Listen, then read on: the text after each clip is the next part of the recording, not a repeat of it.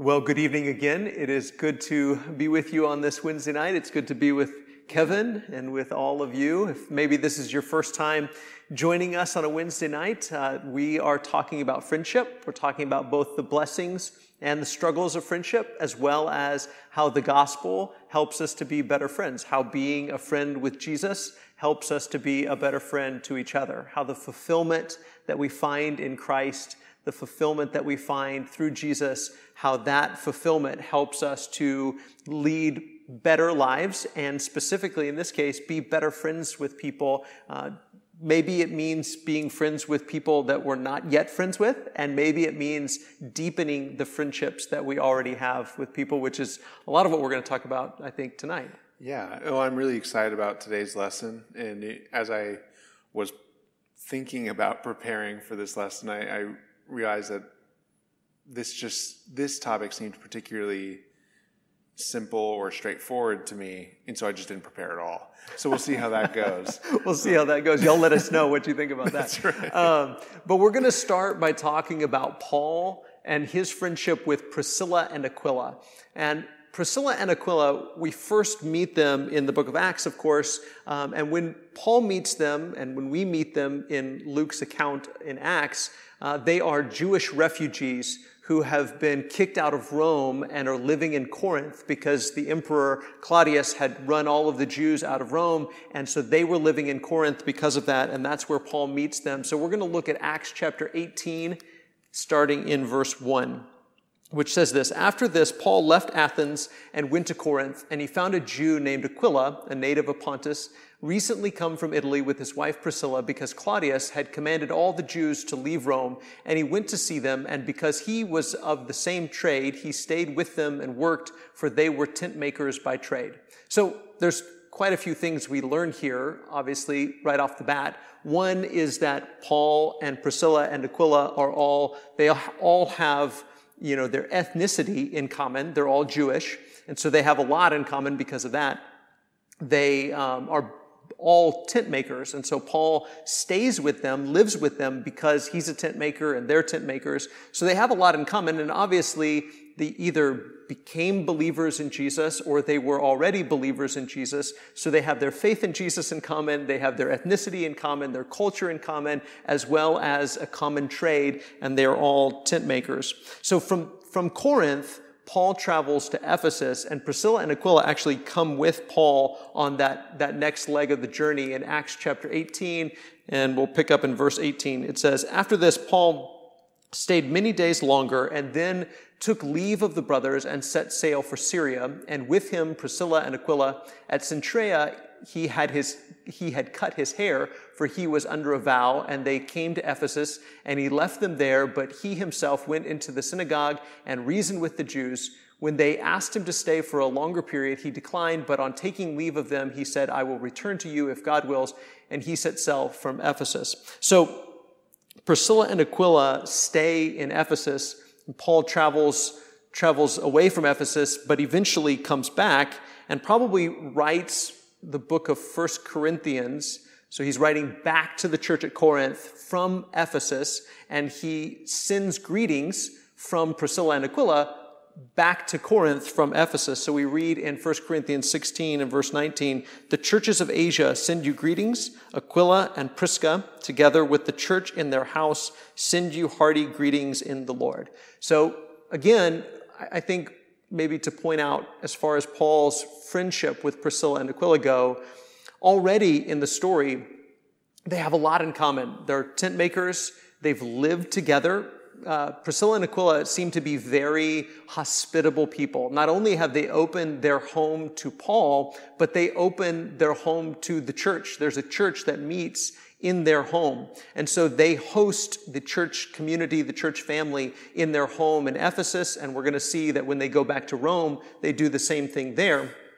And so, but I also want us to notice that Paul sort of picks up his relationship with them in several different time periods. And they just have a probably deeper and deeper and deeper friendship. It began pretty deep in the beginning, because when you live with somebody Yeah. We're all finding that out right now under quarantine. Right. When you live with somebody, even relatives, you get to know them really well when you live together. And so Paul lived with Priscilla and Aquila, and they traveled together. They went from Corinth to Ephesus together, and now Paul is writing back to Corinth and sending greetings as well as the church that meets in their house. And then finally in Romans, at the end of Romans chapter 16 and verse 3, Paul is writing to the church at Rome, and apparently Priscilla and Aquila had gone back to Rome. So Claudius was gone. He was no longer in the picture. And so the Jews were able to come back to Rome.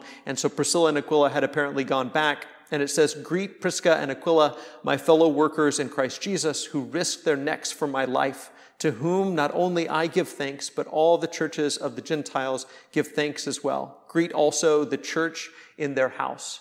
So again, you see that they're hosting a church family in their home, opening up their home. But here you see even a little bit deeper into the friendship between Priscilla and Aquila and Paul.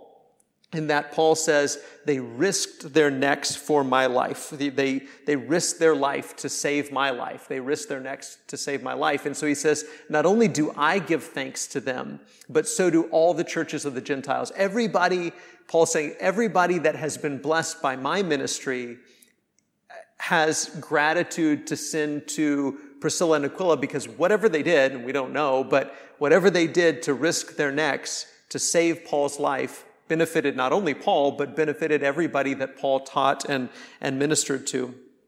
So I just kind of want to land on the fact that Priscilla and Aquila and Paul weren't just, and I didn't say Priscilla and Aquila are husband and wife. Priscilla is the wife and Aquila is the husband, in case that wasn't clear.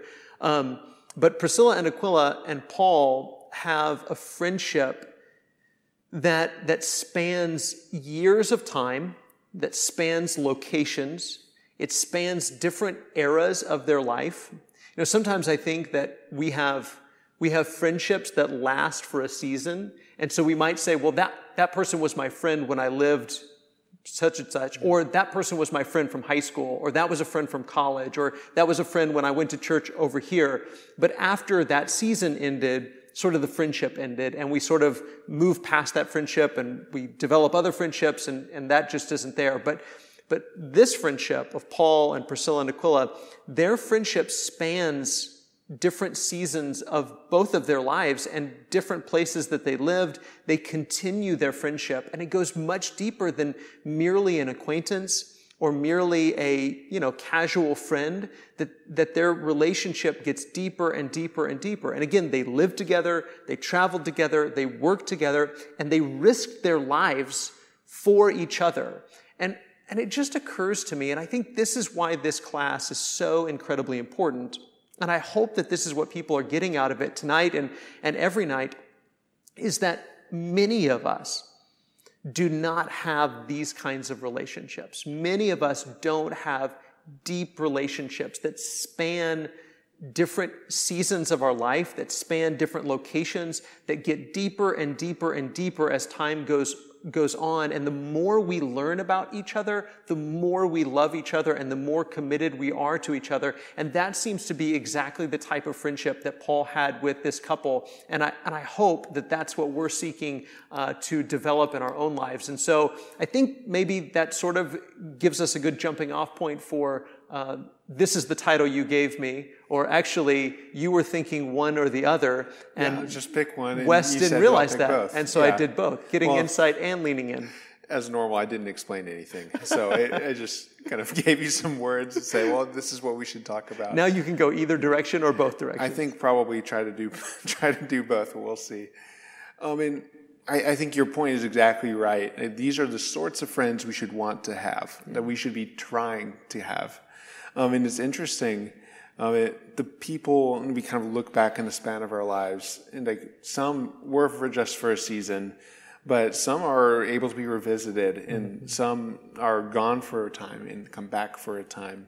And maybe even John Mark is a good example of that too, because for a time, he was definitely gone in Paul's eyes, right? And so like in those relationships, in those examples, how do we get closer?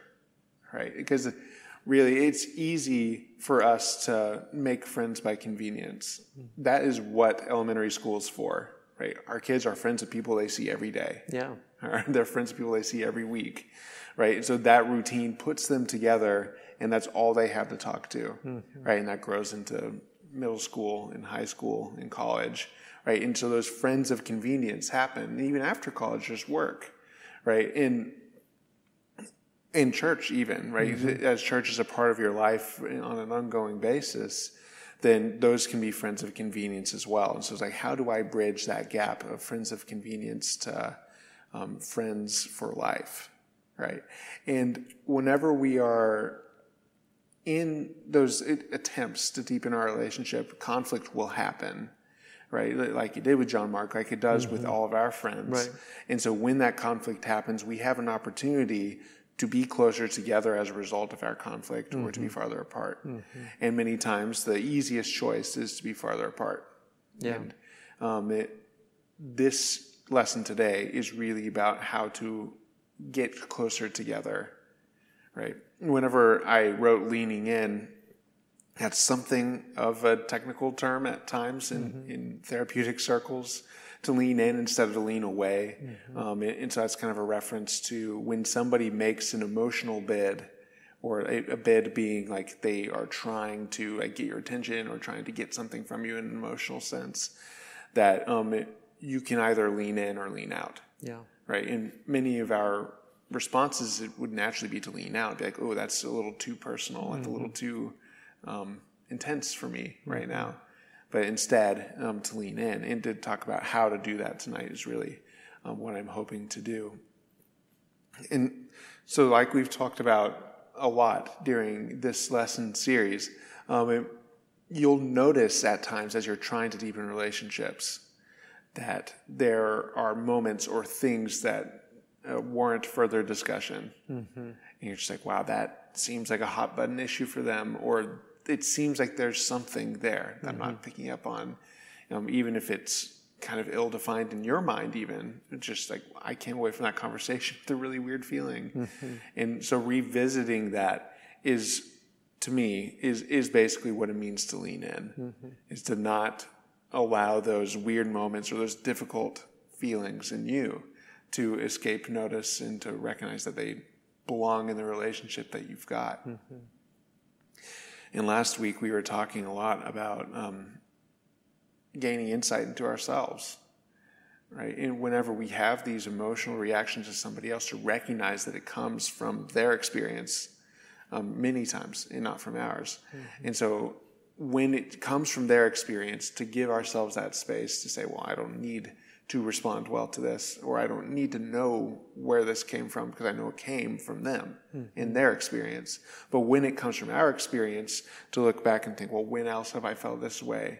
What was that like for me? What am I feeling, right? And so to kind of identify that and to help that shape the answer to why I'm feeling the way that I am. Mm-hmm. And the same is true for other people. And so tonight I hope to describe well how to do that.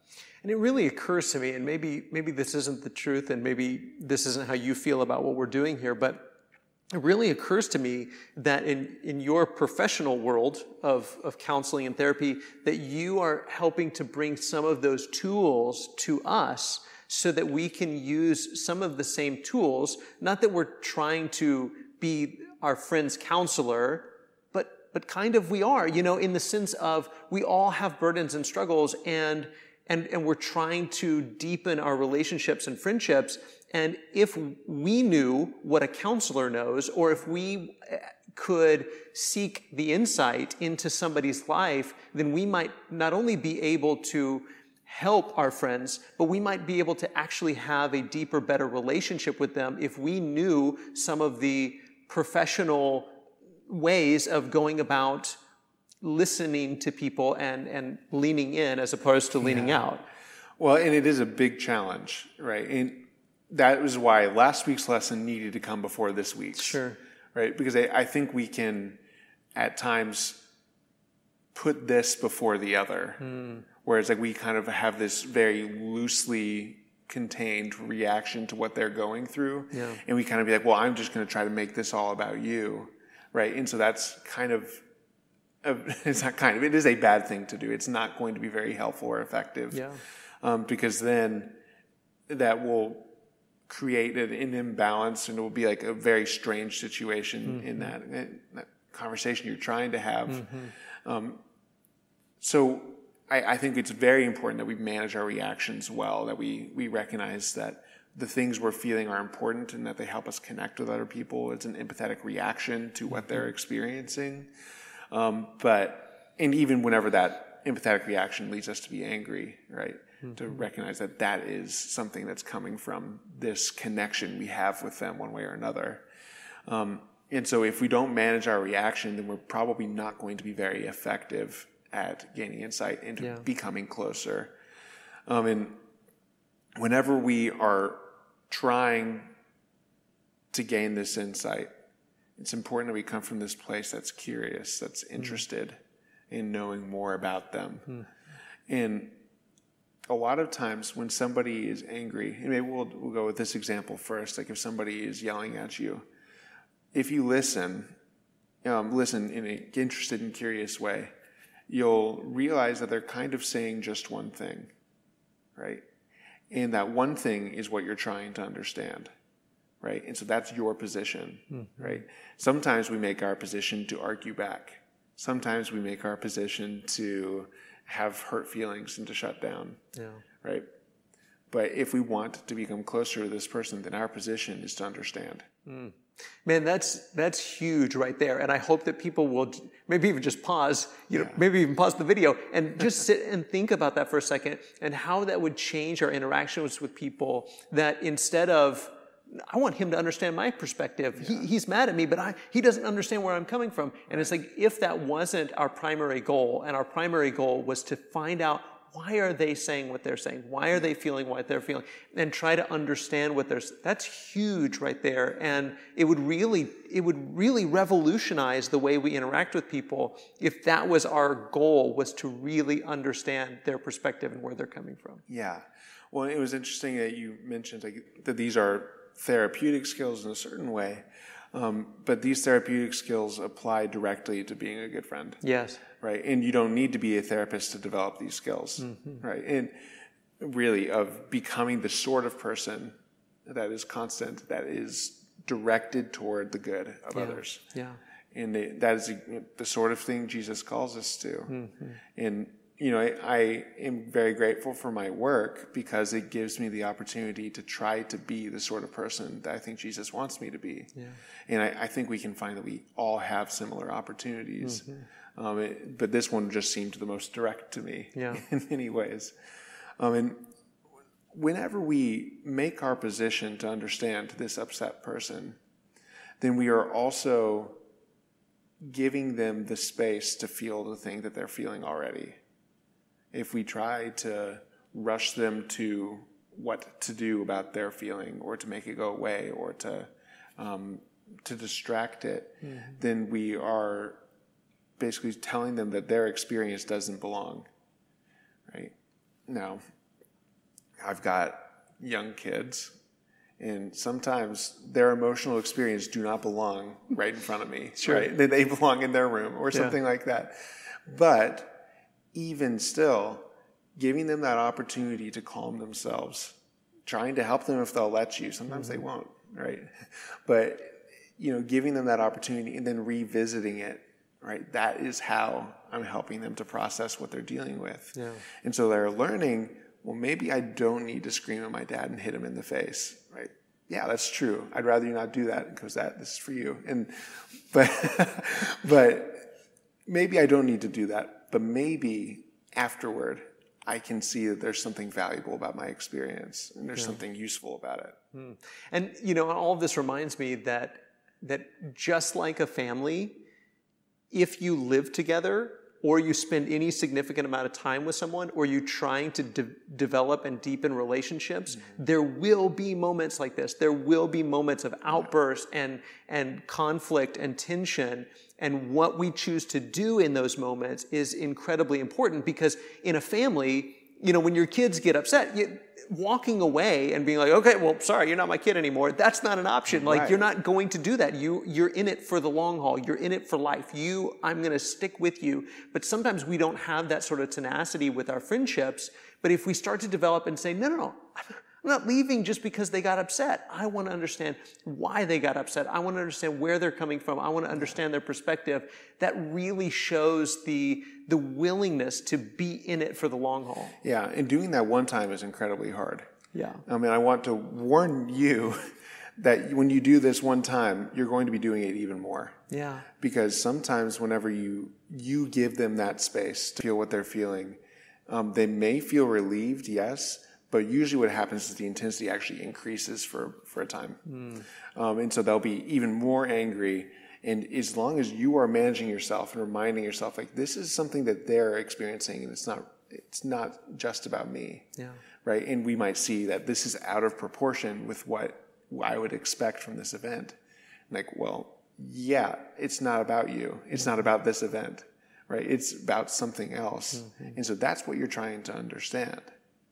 Right? And, you know, I think about this like it's a formula in a certain way, right? And so, like, we have this emotional reaction, and, like, maybe that's what we're solving for. And so it's like the emotional reaction here. But how we get to this emotional reaction is this narrative, or, like, what we understand about their recent situation. Mm-hmm. So, a good example for this is, Sam, this is for you, but sometimes I'll go up to my brother and I'll punch him in the arm or something like that. And there's no reason for it, but I like to hit him. You know, it's fun. Because that's what big brothers do. Exactly. That's what big brothers do sometimes. And so, like, that is that narrative event. Like, I have punched him in the arm. Now, Sam usually gets kind of mad at me about that. But there is a certain playfulness to it, right? He knows I'm not trying to wound him. He knows I'm not trying to injure him. He knows that it probably stung a bit, right? So there's all of that. And then he's likely to hit me back, but it comes with that playful energy instead of bitter and angry and hateful energy, right? And so it's not just that narrative event. It's this greater context, like this whole life of lived events of being punched in the arm by your older brother and realizing that is sometimes how play happens. That's sometimes enjoyable, right? And so I can get to this emotional reaction of not anger and bitterness that I might feel towards somebody comes up off the street I don't know and punches me really hard in the arm, right? But when it's my brother who does it, then I understand it has this other meaning, right? And so when we're with this angry person and it seems out of proportion and you know all that happened was they got in trouble at work that day and they didn't do their job properly or maybe unjustly got ridiculed for something at work, and then they give this very outsized reaction to it, you know there's this greater history here that you're missing, right? And so you're not trying to understand why this event over here made sense that they had this great reaction, this huge reaction. And you're trying to understand, like, what history am I missing that made this event so powerful to you? Yeah. And that really, I mean, it strikes me how much you have to give somebody the benefit of the doubt to understand that in their mind, at least, according to their narrative, that their reaction makes sense given what they've been through, given their history, given their perspective, given whatever. And I think so often we just write people off and we say, well, that was out of proportion. You shouldn't have reacted that way. You shouldn't feel that way. That person's crazy. Right, exactly. Yeah. And we just, and maybe there are people that, you know, don't have a narrative that leads up, but assume that everybody that says whatever they say or feels however they feel or does whatever they do, that if we understood the chain of events that led to that outburst or that reaction, it would probably, at least, we may not have the same reaction, but at least we'd understand. And right. I think that's incredibly helpful to think through. Our desire should be to want to know what chain of events led to this and to at least to understand that perspective. Well, and even beyond this chain of events, because I think the chain of events could actually be massively huge. right? And so if this chain of events then leads back even beyond the last several weeks, last several months, last several years, it's like, you know, this is rooted in childhood and it doesn't connect easily, right? Then that is something still powerful, something still important, something can still make sense, even if it's not completely obvious. And you mentioned an example of like somebody, like you don't know what just happened that made them act like this. It is likely that that person has been listened to very, very little about what they're feeling, what they're experiencing. And that they've either experienced from themselves or from somebody else that what they are experiencing and feeling right now is not important, not valuable, right? And so you being the first person that's going to do that for them, possibly in their life, that is something you're taking on. It's a risk, right? And it will likely lead to more of the same, right? And so remembering for yourself, like my role here is to support. My role here is to love. Then you have that opportunity to be very Christ-like to them, right? Because this is the sort of thing that Jesus did all the time. If you think about the widow at the well, right? And it's out of story. You know, I'm remembering properly. The woman at the well. The woman at the well. Yeah. Excuse me. She was a widow of several men, right? You could say widow. I don't know that it was widow, but you know. Excuse me. Yeah, I'm not learned in the Bible, it seems. But yeah, in that moment, he connected her experience with what she's dealing with right now. Yeah. Right. And whether that was supernatural knowledge, or he just knew her from around town, or anything, he saw her experience and brought validity to it. He brought reason and love to her moment. Well, and you know, and it strikes me, these two terms, and I'm actually glad that we used both of them, because it strikes me that sometimes you're going to gain that insight, and if that's our desire, that's a great desire to want to know, you know, the woman at the well, John 4. So you've got this woman. Well, Jesus had insight into her life, which is how she knew that he was the Messiah. He knew all these things about me. We might not. We might not know. We should want to get to know her and know, tell me about your life. Tell me about your relationships. Tell me about your husband, you know, and seek that information. But until then, until we have that insight, I think leaning in and just assuming and giving the benefit of the doubt, they have a story. Everybody has a story, and their story has led them to where they are right now. And if I understood their story, which I don't at this point, but if I did, it would all make sense to me. And I think even just allowing ourselves to live in that moment where we don't yet have insight, where we're seeking insight, but we're still leaning in anyway, where we're like, I have no idea why Kevin reacted that way, but I love him, and I'm going to give him the benefit of the doubt, and I'm going to be here, and I'm going to let Kevin be who he is right now, and I'm not going to assume that his reaction or response was totally unjustifiable or inconceivable why he reacted that way. I'm just going to love him anyway. Right. Yeah, absolutely. And believing that formula, right, that is something taken on faith in a certain extent. Yeah. It's like this emotional reaction I can witness, like, whoa. This doesn't seem like something I should want to be close to. Mm-hmm. Right, but believing that it's there for a reason, that it's valuable and it's important, can give you that space to draw close to somebody who you might not want to draw close to. Yeah, right. And then even without knowing what that emotional reaction can be, given what you understand about somebody's history, given what you understand about what has just happened recently to them, right? You can suppose what sort of emotions they might be feeling. Yeah, because we tend to draw out our emotional conclusions in a pretty similar fashion. Yeah. Yeah, that is so helpful, Kevin. And you know, and tying this back to Paul and Priscilla and Aquila, I have to imagine that there were probably moments, if you live with somebody for any amount of time, there were moments where there were outbursts, or somebody got mad, or somebody got angry, or somebody didn't understand. Why did you say that? Why did you do that? Yeah. I'm sure Priscilla and Aquila had those moments as a husband and wife, no doubt. And I'm sure that having Paul around as they traveled and worked together and even lived under the same roof for a while, I'm sure that they had those moments of tension, yet their relationship lasted because they did this. They leaned in. And so I really appreciate you bringing your wisdom and insight to this subject and encouraging us encouraging all followers of Jesus to do what you said, you know, look like Jesus, lean into those relationships and seek to have insight into why maybe somebody is responding the way they are.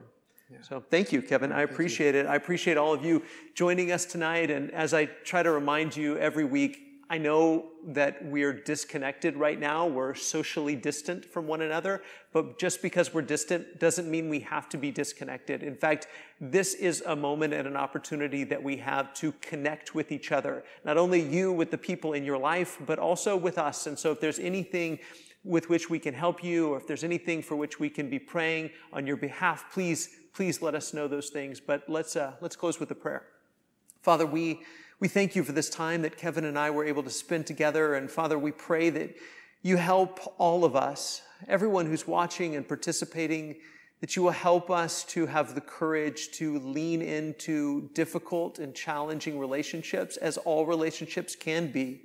There's always moments of tension and conflict in any human relationship, at least in this age. Father, we long for the age to come where there will be perfect harmony once again. And Father, we pray that Jesus may come quickly and make that reality true forever and ever. And Father, we long for that day. But in this time, right now, in the present, in which we have conflict with each other, help us not to run away from one another, but to seek to be more and more like Jesus and lean into relationships in spite of the challenges. And Father, may we receive the blessings of those relationships and the blessings of the relationship we have with you through Jesus. And Father, we pray these things in Jesus' name. Amen.